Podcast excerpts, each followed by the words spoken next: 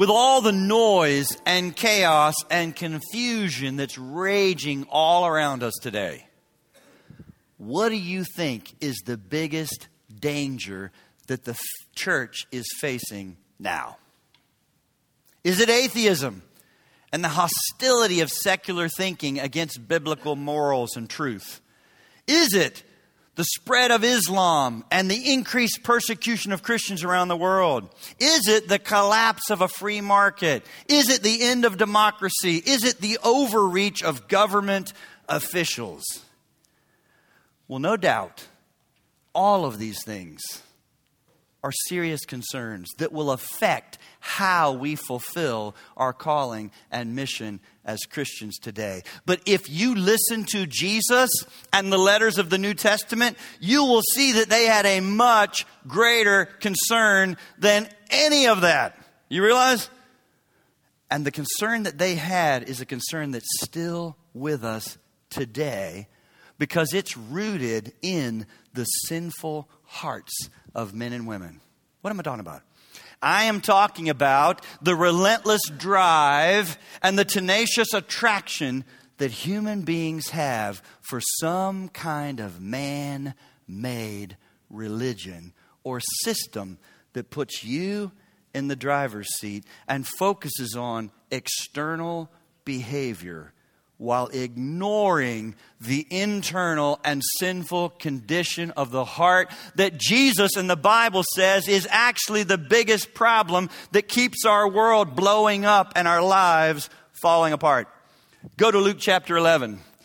Luke chapter 11, beginning in verse 37. Luke chapter 11, verse 37. While Jesus was speaking, a Pharisee, Pharisees were a group of select people in that day that spent more time reading their Bibles than anybody else. In fact, they were known, they called it phylacteries. They were known for leather bands around their head with a box in the middle full of scripture they'd memorize. Kind of a show off group. They'd have a leather band around their arm with a box of scripture they'd memorize. These were the guys that spent day and night studying the scriptures. And so everyone in that culture looked to them and thought, whoo, if you want to know God, if you want to be right with God, if you want to know how you should live, look to them. A Pharisee asked him to dine with him. So he went in and reclined at table. The Pharisee was astonished to see that he did not first wash before dinner. And the Lord said to him, Now you Pharisees cleanse the outside of the cup and of the dish, but inside you are full of greed and wickedness. You fools. Did not he who made the outside make the inside also? But give as alms those things that are within. And behold, everything is clean for you.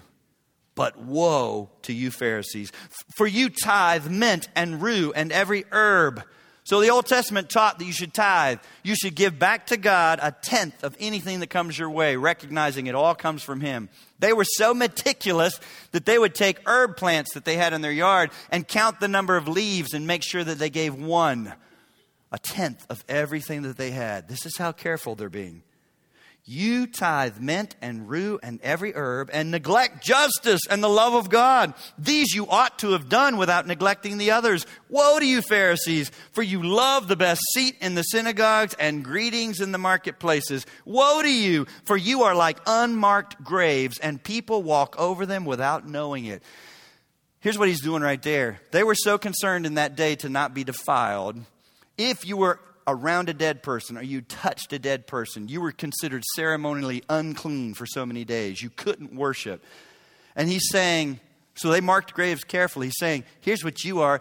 You're like unmarked graves that people are walking across. You think you're helping people, and you are actually defiling people.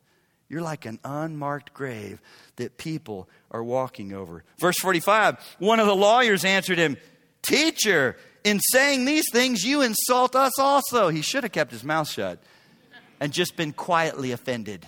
Instead, he raises his hand and says, Ooh, ooh, you realize you offend us also? And Jesus whirls on him and says, Yeah, I got three woes for you too, you and your whole group.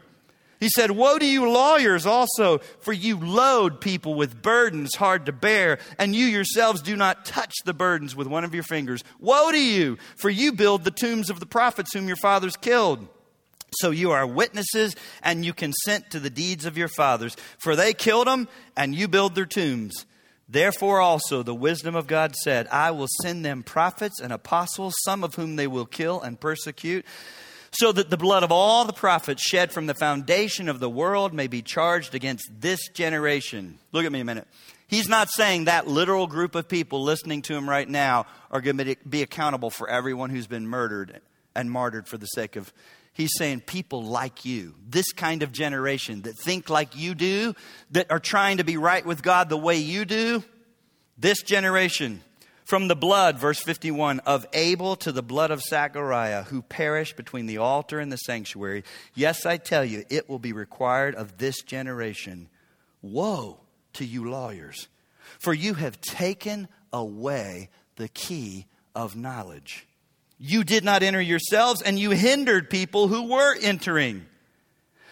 As he went away from there, the scribes and the Pharisees began to press him hard and to provoke him to speak about many things, lying in wait for him to catch him in something he might say. Now, I hope you're picking up on, if you've been journeying with us through the book of Luke, have you sensed a shift? It's like, oh, all these come to me who are weary and heavy laden, and, and the kind free offer of the gospel. There seems to be a shift. And the tone of his preaching and who he's speaking to, he's speaking to them in a very different way. Jesus, right here, and last week was already rough, but this is rough. Jesus, in a horrendous breach of etiquette and good manners at the dinner table, unleashes a string of six woes that exposes the hypocrisy of their man made religion that works so hard to get every little tiny, external, visible detail just right while ignoring the sinful condition of their own heart. And so Jesus goes off on them. Jesus goes off on them because he knows you guys. He knows something that we need to understand. This far more, far more this man made religion, far more than atheism, persecution, or any political structure, is what will keep you from seeing yourself the way you should and keep you from seeing Him the way you should. This is what gets in the way the most. This is the biggest hindrance. This is what would cause you to go to hell and take others with you. This man made religion, system, I can do it. I can do it. Tell me what to do. And so in verse 39, basically what you have here is he takes off the gloves, sets aside all court cultural decorum, and unleashes a blistering tirade that doesn't let up until verse 52. Why? Because he knows how much this matters and how it affects your eternal destiny. If you get caught up in this, if you get lost in this, you'll miss the free offer of the gospel. You will not go to heaven. You will not be right with God. And I want you to note this. Read all the gospels Matthew, Mark, Luke, and John. The way he's talking right here, whoa, whoa, whoa, whoa, you whitewashed sepulchres, you vipers. You, you'll find other places where he's, you'll never find Jesus going on a blistering tirade towards a woman caught in adultery. Towards a woman at the well who's had four husbands and now she's living with one, just living with a man. Never. He offers the free offer of the gospel to them. Why?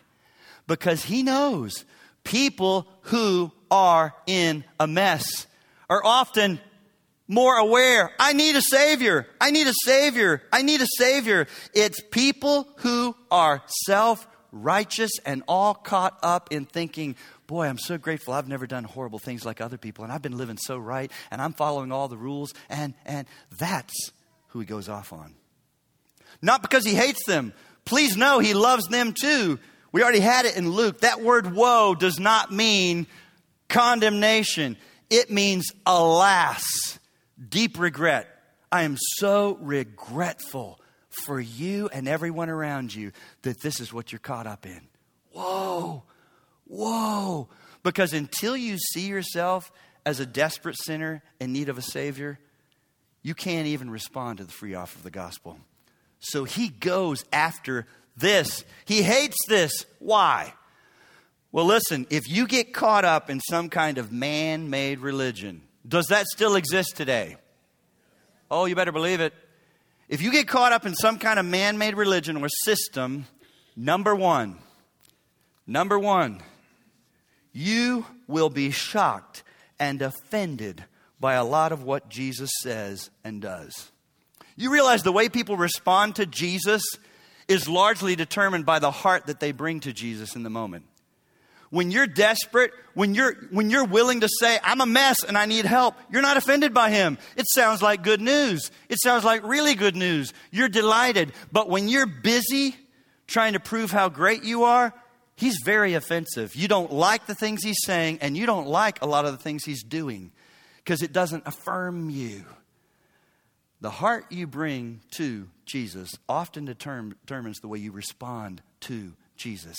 When you're caught up in man made religion, you're often shocked and offended by him instead of delighted. Look at verse 38. The Pharisee was astonished. You could put in there shocked, amazed, marveled. The Pharisee was astonished to see that he did not first wash before dinner. Now, please know, his mother Mary was a good mom. She taught him to wash up before dinner. This is not like lack of personal hygiene, you guys. What he's talking about was a ceremonial washing. So, what they had done is they had added all these layers upon layers upon layers of extra rules on top of the Bible that they had equal with Scripture. And they had a ceremonial policy and rule of before you ate, you should ceremonially wash your hands. And here's what it involved take your one hand with the fingertips pointing upward, take the water, pour it on the top of the fingertips, let it drip off your wrist, then take your other hand with a fist and rub the palm. Now turn your hand down and pour the water at the wrist, letting it drip off the fingertips. Take your fist, rub the palm. Go other hand. Take your hand with the fingers pointed upward, pour water on it so that it drips off the wrist. Take your fist, rub the palm of your hand. Take your hand, point it down. Turn the water at the wrist and let it drip off the fingers and rub with your palm. And they would do this often in between every course. Being so meticulous to make sure I'm not defiled. That's what he's talking about. I could go on and on and on. They had so much of this to where, and here's what always happens, right? Whenever you get this going, it started off as oral tradition that was just passed down, and then they collected all these thoughts in a book called the Mishnah. And then they said, oh, yeah, there's the Bible, but also this. And after a while, what starts to happen? This becomes equal, and then, yea, verily, this becomes more authoritative and greater. And lest we look back there and say, How could they? Maybe you grew up in a church that meant well, right? Here we go. We don't play cards. Why? Because often pe- people play cards and they drink and they gamble at the same time, so cards are bad. Don't play cards. Don't go to the movies. We don't go to the movies. We don't play cards. We don't dance. We don't smoke. We don't drink. Dresses have to be a certain length. Men's hair has to be a certain length. On and on and on and on and on. And th- did they mean well? What did they become known for? The scripture or this? this. And guess what starts to happen? You become very judgmental towards anyone that isn't doing all this that you're doing or not doing it as well as you're doing. And this actually begins to overcloud and shadow God's Word. Why does this happen? Because the human heart is wired, I hope you realize, for lists and systems and boxes you check Tell me what to do. I want a system so that I can do these things and know I'm okay. And I especially love thinking I'm better than other people because of this legalism. Adding to the Bible, he was astonished, but for the wrong reason. Look at verse 45. One of the lawyers answered, Teacher, in saying these things, you insult us also. Remember, I've already told you from Luke, whenever you see the word lawyer, it's not talking about an attorney that would help you in court against your neighbor who's fighting with you over the property line. Lawyer in that day, they were experts in the Old Testament law. They studied it more than anybody else. But notice what he said in our passage. All you've done is add more, and you are burdening people, and you're not lifting a finger to help them. They just continued to add layer upon layer. They were so, these are the guys that should have known what God's word said more than anybody else because they studied it more than anyone else, but they were so busy adding to it or extrapolating from it that they were lost in a complicated maze of man made rules. Now, let me tell you what I mean by extrapolate from it.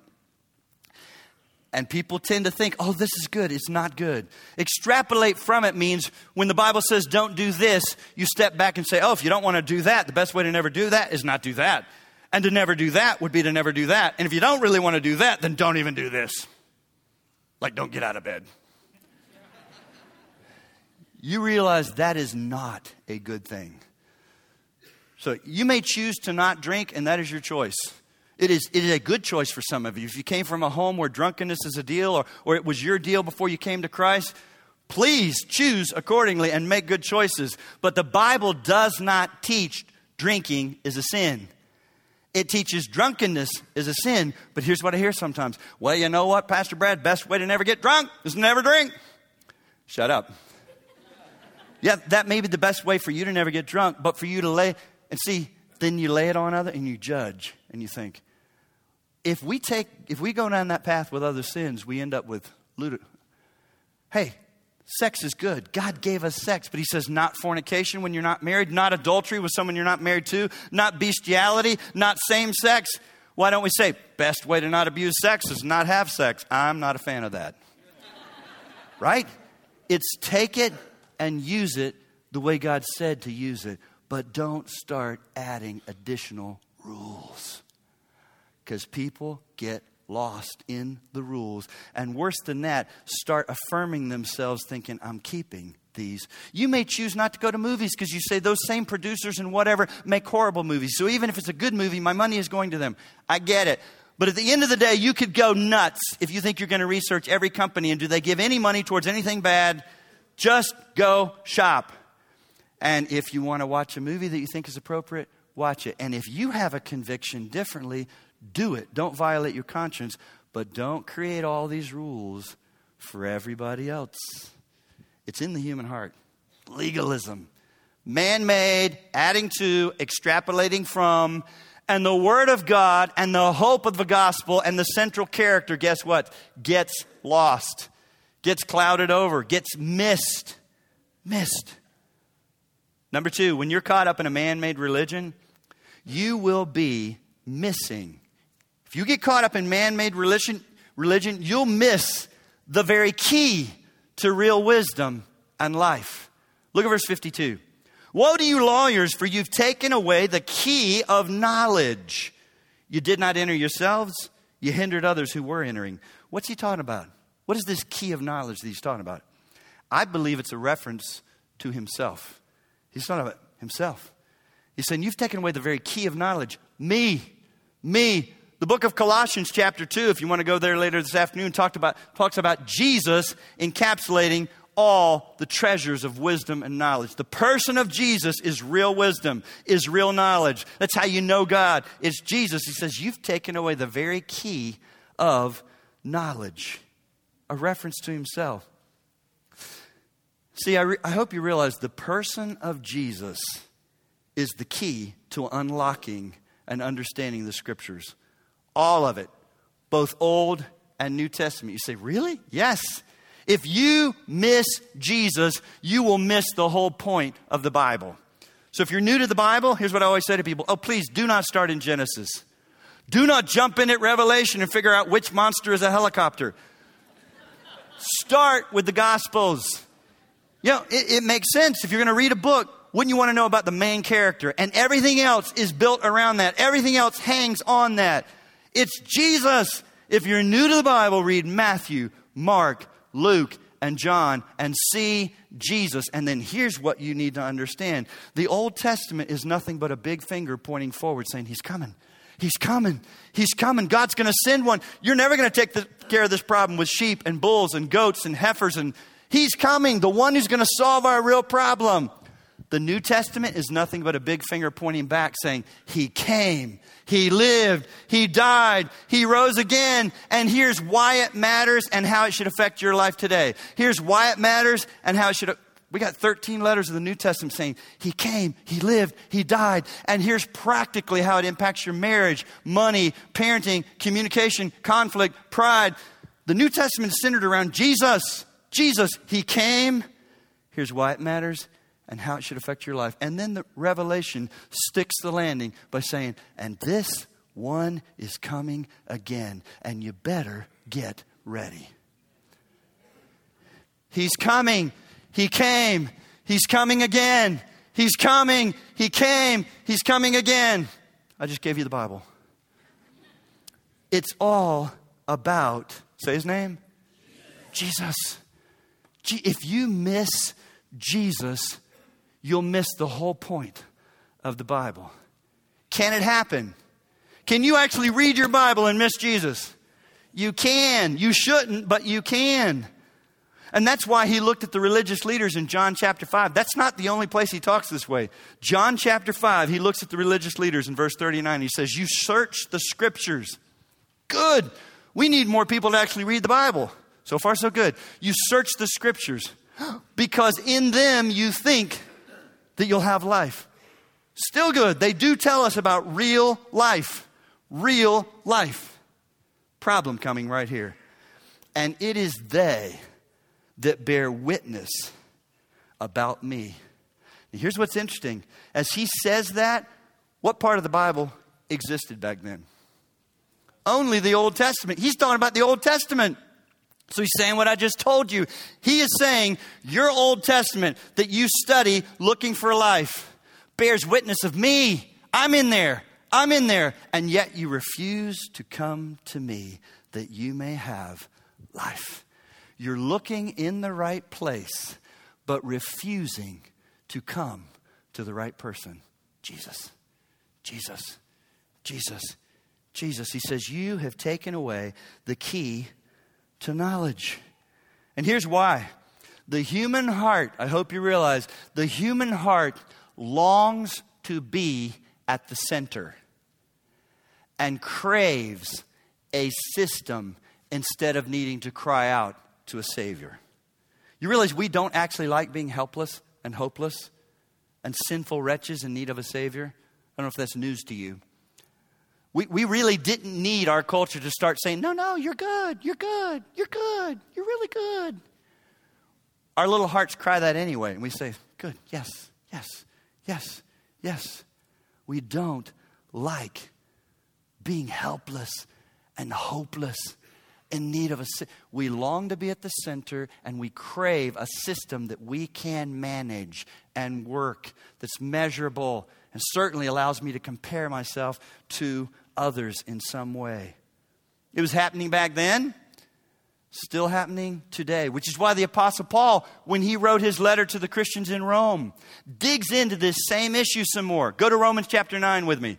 We're going to stay there the rest of the sermon. Same theme, same subject, but we're going to keep moving forward with Romans 9 to unpack this some more.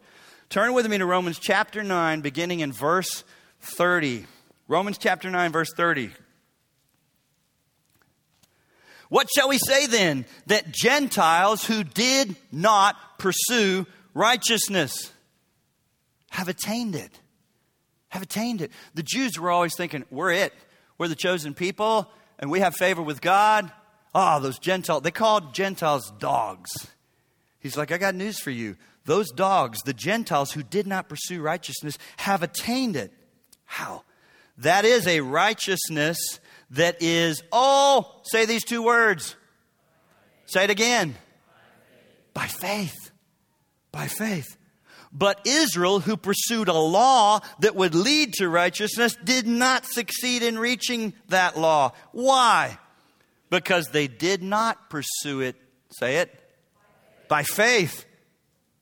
but as if it were based on works.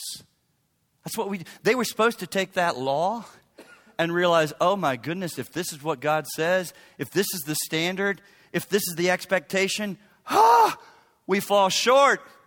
We need that promised one that he's saying is going to come." Oh, instead they took it and said, "Good, we'll do this. We'll do this. We'll do this." It's the same thing that happens today. One of the number one answers I hear when I talk about people about heaven and hell and do you think you're going to heaven? I try to keep the Ten Commandments. At least they're honest enough to say, try. And again, don't hear me saying, don't keep them. It makes for a better society. But will keeping the Ten Commandments get you into heaven? First, can you fully keep it all? No. Usually people just mean, I haven't broken those big ones. He says, if you've broken one, you've broken them all. Why would he talk that way? Because the intent of the law was actually to push you into a corner and bring you to the end of yourself so that you'd say, Oh my goodness, I'm worse than I thought. Save me. Have mercy on me, oh God. It's so that you'll want what God is offering because until you think you need it and see your true condition, you're not interested. So that law was to, was to cause them to know they need a Savior. But instead they said, We'll, we'll do this. We'll pursue it this way. We'll just do it. We'll do it. We'll do it. Verse 32 again.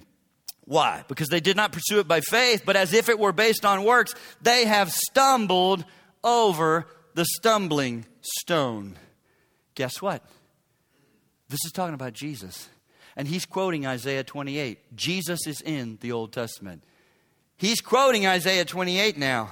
They have stumbled over the stumbling stone, as it is written, Behold, I am laying in Zion a stone. The Old Testament said Jesus is going to be the cornerstone. Everything depends on him, everything rides on him. Behold, I'm laying in Zion a stone of stumbling and a rock of offense. There it is again. See, you will either stumble over Jesus or you will be delighted in Jesus. And if you're in the middle of busily doing what you think makes you better than others, he'll be offensive to you. And you'll stumble, because he'll, he'll say, I came not to save the righteous, but to save sinners. And you're like, well, I'm no sinner. I'm no sinner. You'll stumble over him. My mom and dad grew up in the church. Well, my dad didn't grow up in church at all. My mom grew up in a church that just kind of preached a be nice, be nice, feed the hungry, be nice. And we're not like those people out there. So she didn't think she was a sinner. And when my brother and I started going to this Baptist church for, for vacation Bible school, and we're bringing little sheets home that say Romans 3.23, for all have sinned and fall short of the glory of God. And all they gave us was black crayons. Just make it black. And they were offended as they sat up at night saying, we're not sinners, and my sweet little five year old twins are not sinners. They were offended, right? Until you're willing to see yourself as scriptures say you are, you're going to stumble over Jesus. And now, by God's grace, they got saved. But at first, it's difficult. You have to see yourself as worse than you actually saw yourself before you actually see Jesus for who he is and realize, I need him. A stumbling and a rock of offense, and whoever believes in him will not be put to shame. Brothers, chapter 10, my heart's desire and prayer to God for them is that they may be saved. For I bear them witness that they have a zeal for God. These are not atheists, you guys. These are not even agnostics. They believe in God and have a zeal for God. Two scary words coming next. But not according to knowledge. Can you have great zeal for God and can be completely wrong about who you think God is and what his expectations are? Oh, yeah. Yeah. They have zeal for God, but not according to knowledge. For being ignorant of the righteousness of God, here it is, and seeking to establish their own.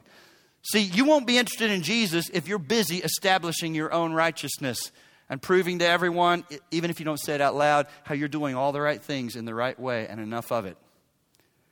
Seeking to establish their own, they did not submit to God's righteousness, for Christ is the end of the law for righteousness to everyone who believes. Now, don't make a mistake here.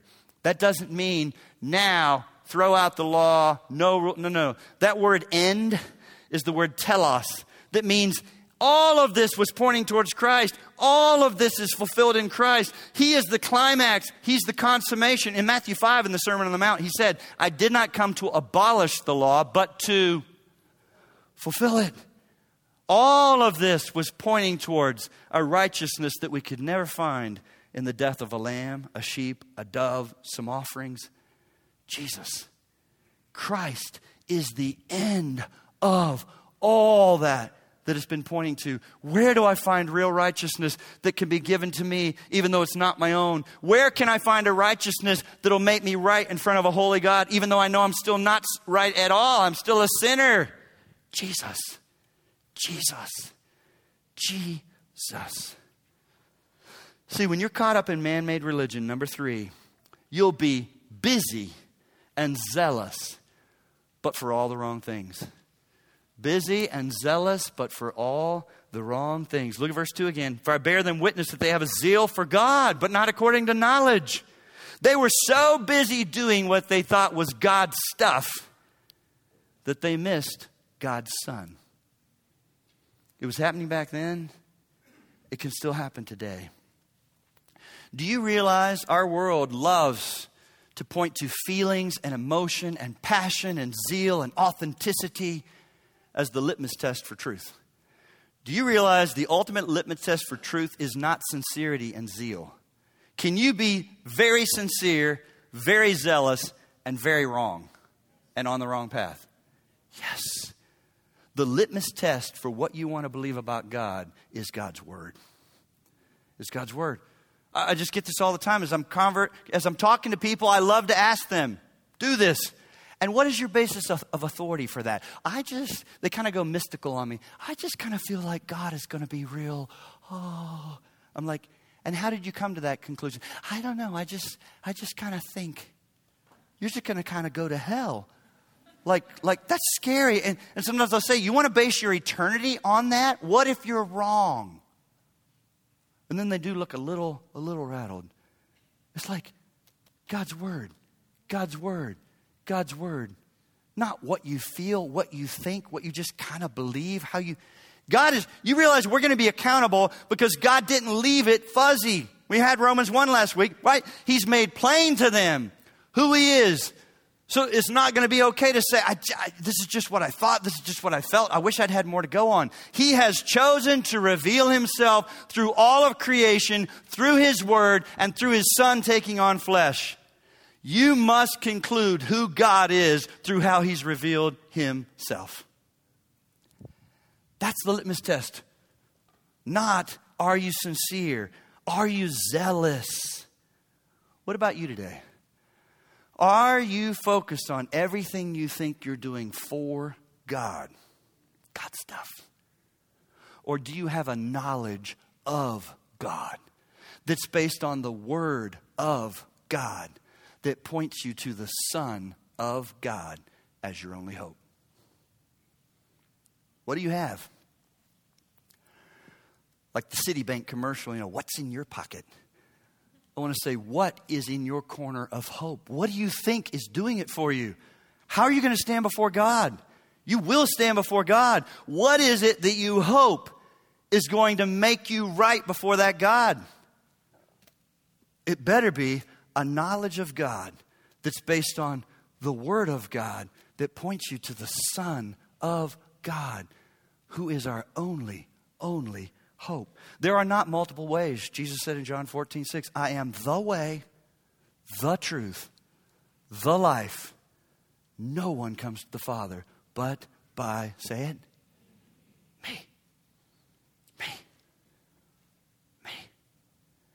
And so as you read through the Gospels, you'll see, you'll see it over and over. The people who fought Jesus the most were not the sinners, tax collectors, prostitutes. They were thrilled to eat with him. He got criticism from them. They were drawn to Jesus. Not because he affirmed their lifestyle, you guys, but because he spoke hope to those who were truly broken and knew they were sinners. The people that fought with him the most were those who didn't say there is no God, but they still didn't know God, K N O W, because they were so consumed with what they thought they were doing for God to earn His favor. You realize that there's nothing you personally can do to, to earn God's favor? Nothing. Nothing. Nothing. So, has there ever been a time in your life, let me ask you, has there ever been in a time in your life where you've shifted from a system, whatever it is you think you should be doing? And we don't preach it that way, but because the human heart so wants this, you could, you could settle into a system right here. You realize we talk about small group so much, community group. You might say, okay, that's how you're right with God. You get in a group. You get in a group. Give some money. Teach kids class. Could you be in a community group, be teaching a kids class, and give some money in the offering box and still be on your way to hell? Yes. Yes. We don't teach and preach anything being a system, but the human heart takes all kinds of things and misses the main point of Jesus and creates a system. People don't mean to confuse people, but you may have grown up in a church, I did, where at the end of the service they sing Just as I Am forever. And you got to walk the aisle and come down front. Real awkward, real embarrassing. But if you're willing to be that courageous to get up in front of everybody and walk down to the sweaty pastor, and they don't mean to teach walking down the aisle saves you, but what do people start to think? Oh, just go down the aisle. And then the wife keeps elbowing her lost hellious husband, Go, Freddie, go. When you to go? And finally, she's like, I'll go. I'll go. And then forevermore, she's like, Well, we know Freddie's a Christian now because the human heart loves to lock onto did you walk the aisle? Did you get baptized? Did you light a candle? Did you walk the little trail at youth camp and throw a stick in the fire? Did you sign a card? It loves to take everything and anything and turn it into this is what I did, and this is now my assurance that I'm okay. Is there, has there been any point in your life that you shifted from a system to a Savior? Can you recall a day that you were struck by, oh my goodness, I've heard this word a lot, sin and sinner, but I'm a sinner. I'm a sinner in need of a Savior. Shifted from a system to a Savior. Has there been some point in your life where you shifted from religion to a relationship with Jesus? You know Him, you trust Him, you love Him, you listen to Him, you depend on Him, your assurance is Him, your hope is Him. Oh, listen to me. You could be sitting here. I think, I think one of the biggest mission fields in the world is not the bar scene in Covington. Trust me, there's lost people there. It's in churches. I think these are the hardest people to come to faith in Christ because they're where they think they ought to be and they're doing a few things they think they ought to do and therefore they think they're okay. You could be sitting here and still not right with God and on your way to an, an eternal, Christless hell if you've never submitted to the righteousness of God that's in his son Jesus and said, I need a Savior. I could never be good enough. I could never keep the law. Forgive me. I believe in Jesus, who he is and what he did, that he took my sin on him and paid the price to a holy God, so that now I have his righteousness as if it was mine. It's been applied to my account by faith. By faith. By faith.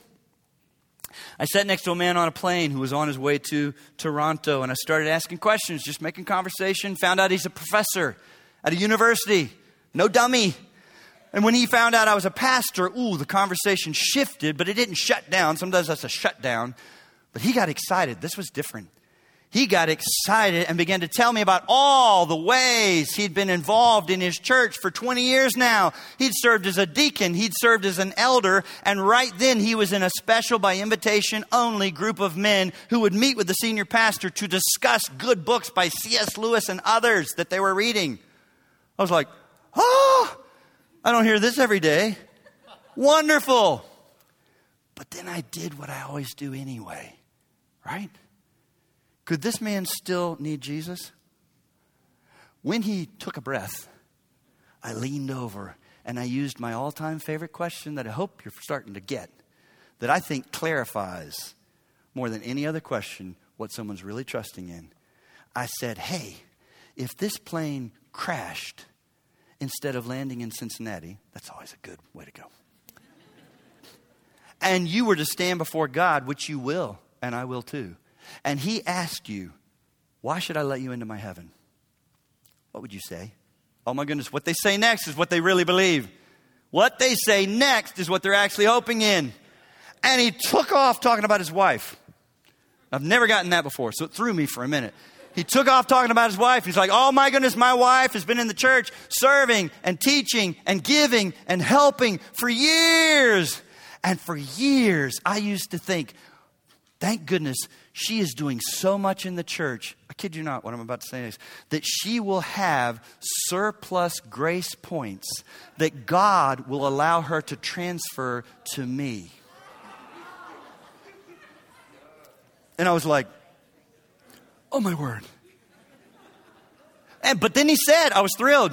But then I stopped thinking that way. I'm like, well, good, because that is so wrong. I, I, thought he was going to say next, but I began to read my Bible and realized, oh, no one can do that for you. It's only Jesus. You put your trust in Jesus, the finished work of Jesus on the cross and resurrection. That's how I'm forgiven. I know I'm right with God because of Jesus, not my wife. Not what he said. He said, But I stopped thinking that way because I started doing so much in the church that I figured I have enough grace points of my own so that I don't need any of hers. I'm sure my jaw dropped open, exposing my little Delta peanuts and cookie that I was choking on. You've got to be, but folks, this is what people are locked into earn, merit, grace points, system. I was sitting next to a, a woman that heads up. She's big time in the Mormon church, takes kids out of school, time release, and teaches them. And she just kept saying, We're both teaching grace. We're saved by grace in the Mormon church. We're saved by grace. I said, We're saved by grace. I think we're saying something different. I think you're doing. So I asked my question. She is sitting there saying, We teach that you're saved by grace. I'm thinking, You do not. Liar. I didn't say that. Instead, when she took a breath, I just asked the same question. So, if this plane crashed instead of landing in Salt Lake City, and we stand before God and He says, Why should I let you into my heaven? What would you say? She said, Oh, I'd say because I have a recommend card. I just let it hang in the air. If I'd had reverb, I would have brought it up. Recommend card, card, card, card, card, card, card. So that you could just feel it. Pregnant pause, and I said, you do realize that sounds a lot like works. She didn't say, oh, because of what Jesus has done. I said, what is a recommend card? What about the rest of us? I've got AAA, I've got American Express. How do I get this? I don't have this. She said, Oh, because I'm a blah, blah, blah, I get to meet with the bishop every year and he examines my life to see if I'm doing enough of the right things. And if you are, you're given a recommend card. Folks, People are locked into works even while they might call it grace. Do you realize people will just redefine words and still act like we're taught? The human heart is so set on works that you can even start using the right words, but you've gutted them of the true meaning. Works. Works. I hope you realize there's no no human being that can do anything for you or give to you anything that will help you when you stand before God. The Virgin Mary doesn't have extra grace points to give you. No saint that's lived in the past. It will, you will either stand alone before holy God and be condemned, or you will stand with your Savior as your advocate as he says, She's mine. He's mine. Look at the robe of righteousness. Has nothing to do with how wonderful they are. They put their trust in me. Mine. Those are the only two options. No one can do for you or give to you something that's going to help you. Jesus. But let me show you something else at the very heart of this man made religion. When you get caught up in man made religion, number four, you will be guilty of trying to stay in control. You realize that's one of our biggest deals. We do not like not being in control. Look at verse 3 in Romans 10. For being ignorant of the righteousness of God, look at it, and seeking to establish their own righteousness, they did not submit to the righteousness of God. Oh, it's a free gift, you guys. Yes, salvation's a free gift. But you have to be willing to submit to God's will and come to the end of yourself and say, Oh, God, give me this. Not, here's what I bring. Thanks for what you're doing. We'll meet halfway, God. Empty hands, bringing nothing but your sinful condition and saying, Have mercy on me, a sinner, a sinner, a sinner. See, the human heart does not like being helpless and hopeless or submitting. There was a time that someone asked to, to talk with me more about the gospel because they've been attending our services and said, Can I meet with you? I still have questions about salvation, gospel. So I shared the gospel that is simple. It is a simple message that the perfect Son of God took on flesh, came into our world, kept God's law perfectly, the only one, then gave his life not for his own sin, but for ours and our sin was placed on him, and God's wrath was poured out on him, and he rose again, breaking the power of sin, so that now anyone who believes, who puts their faith in Jesus, is saved. When I finished, they said, It can't be that easy. Now, I don't know what you say to that response. I used to say, Oh, but it is. It is. I don't do that anymore. Here's what I said Oh, Oh, it's simple enough for a child to understand. But let me tell you why it's not easy. Let me tell you why it's hard. Because this free offer of the gospel, you can only receive it if you're willing to humble yourself and see yourself as a desperate sinner. This free offer cuts the feet out from underneath our good opinion of ourselves and self righteous pride, which is our biggest sin that holds on the longest and dies the last. Oh, this is hard. It's hard. It's simple, but it's hard because it cuts the feet out from underneath our high opinion of ourselves. So maybe I hope you're saying, Brad, wow, this has been heavy. If I can't earn it and I don't deserve it, how? How can I be saved? How does his righteousness become mine so that I can be right before God? Two words that you see two times in Romans 9. Verse 30 and verse 32 give the answer. Look at verse 30 again. What shall we say then that Gentiles who did not pursue righteousness have attained it? That is a righteousness that is, say the two words. Say it again. By faith. And look at verse 32 again that tells why the Jews missed it. Why they missed it. Why?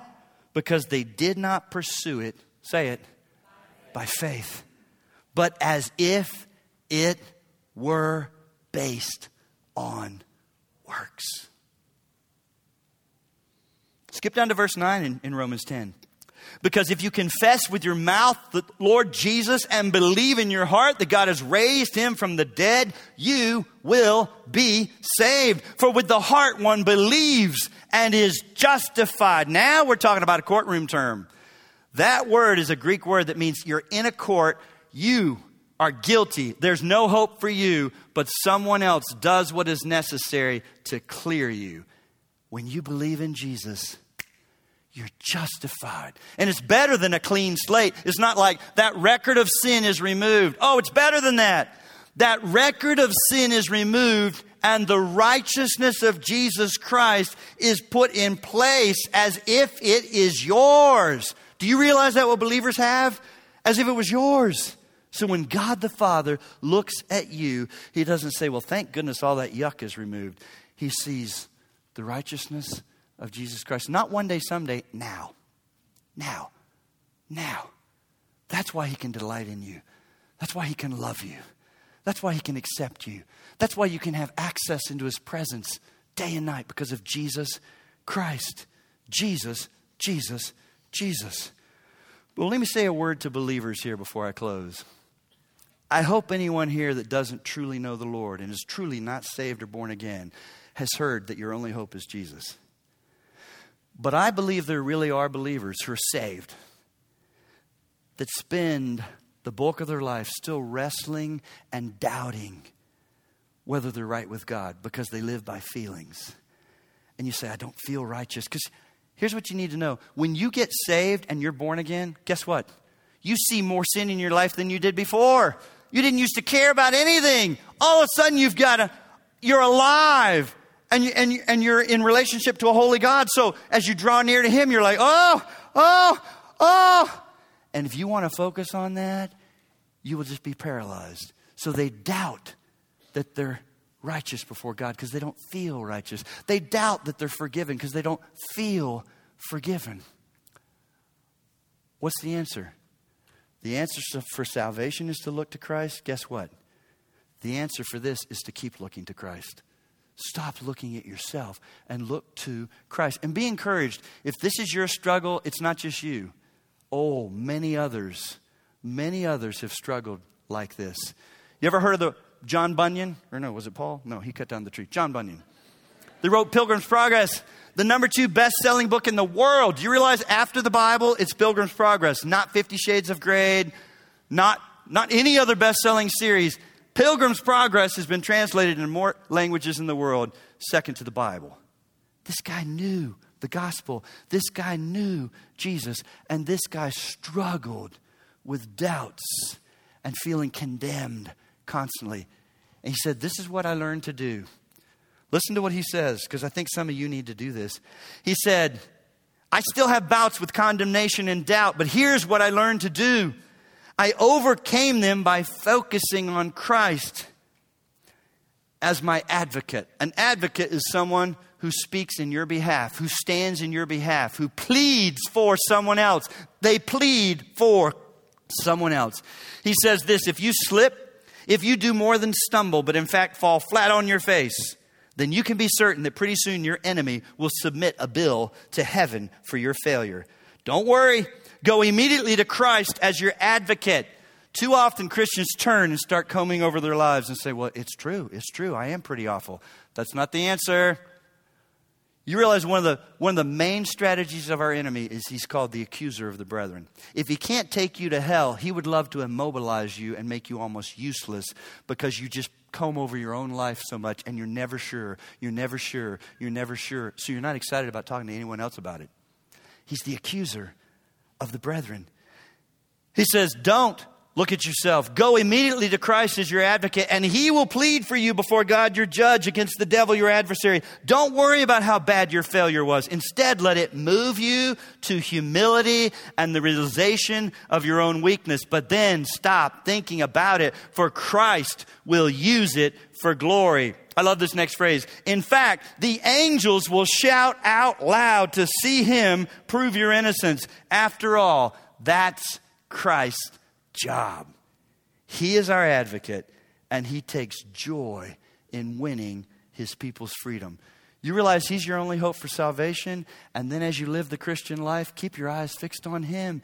It's his job and his joy to plead for you. One of my favorite things to say back to Satan, because I hope this doesn't shock you, I still sin. I sin. I still get discouraged in the areas that I've been praying about for years, and it's still not better than I thought. I still sin. My favorite thing to say back is, oh, yeah.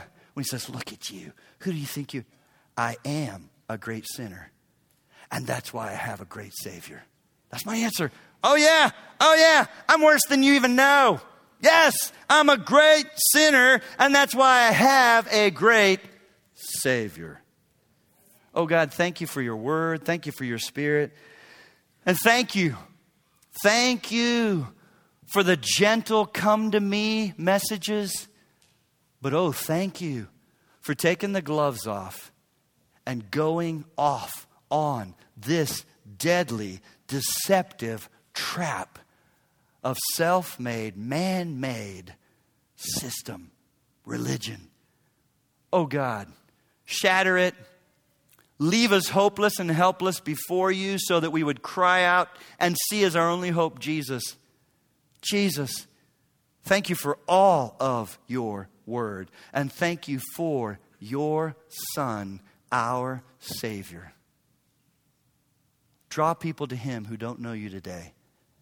And turn eyes of believers that have been focused on themselves back onto this glorious Savior who pleads for us. We pray in Jesus' name. Amen.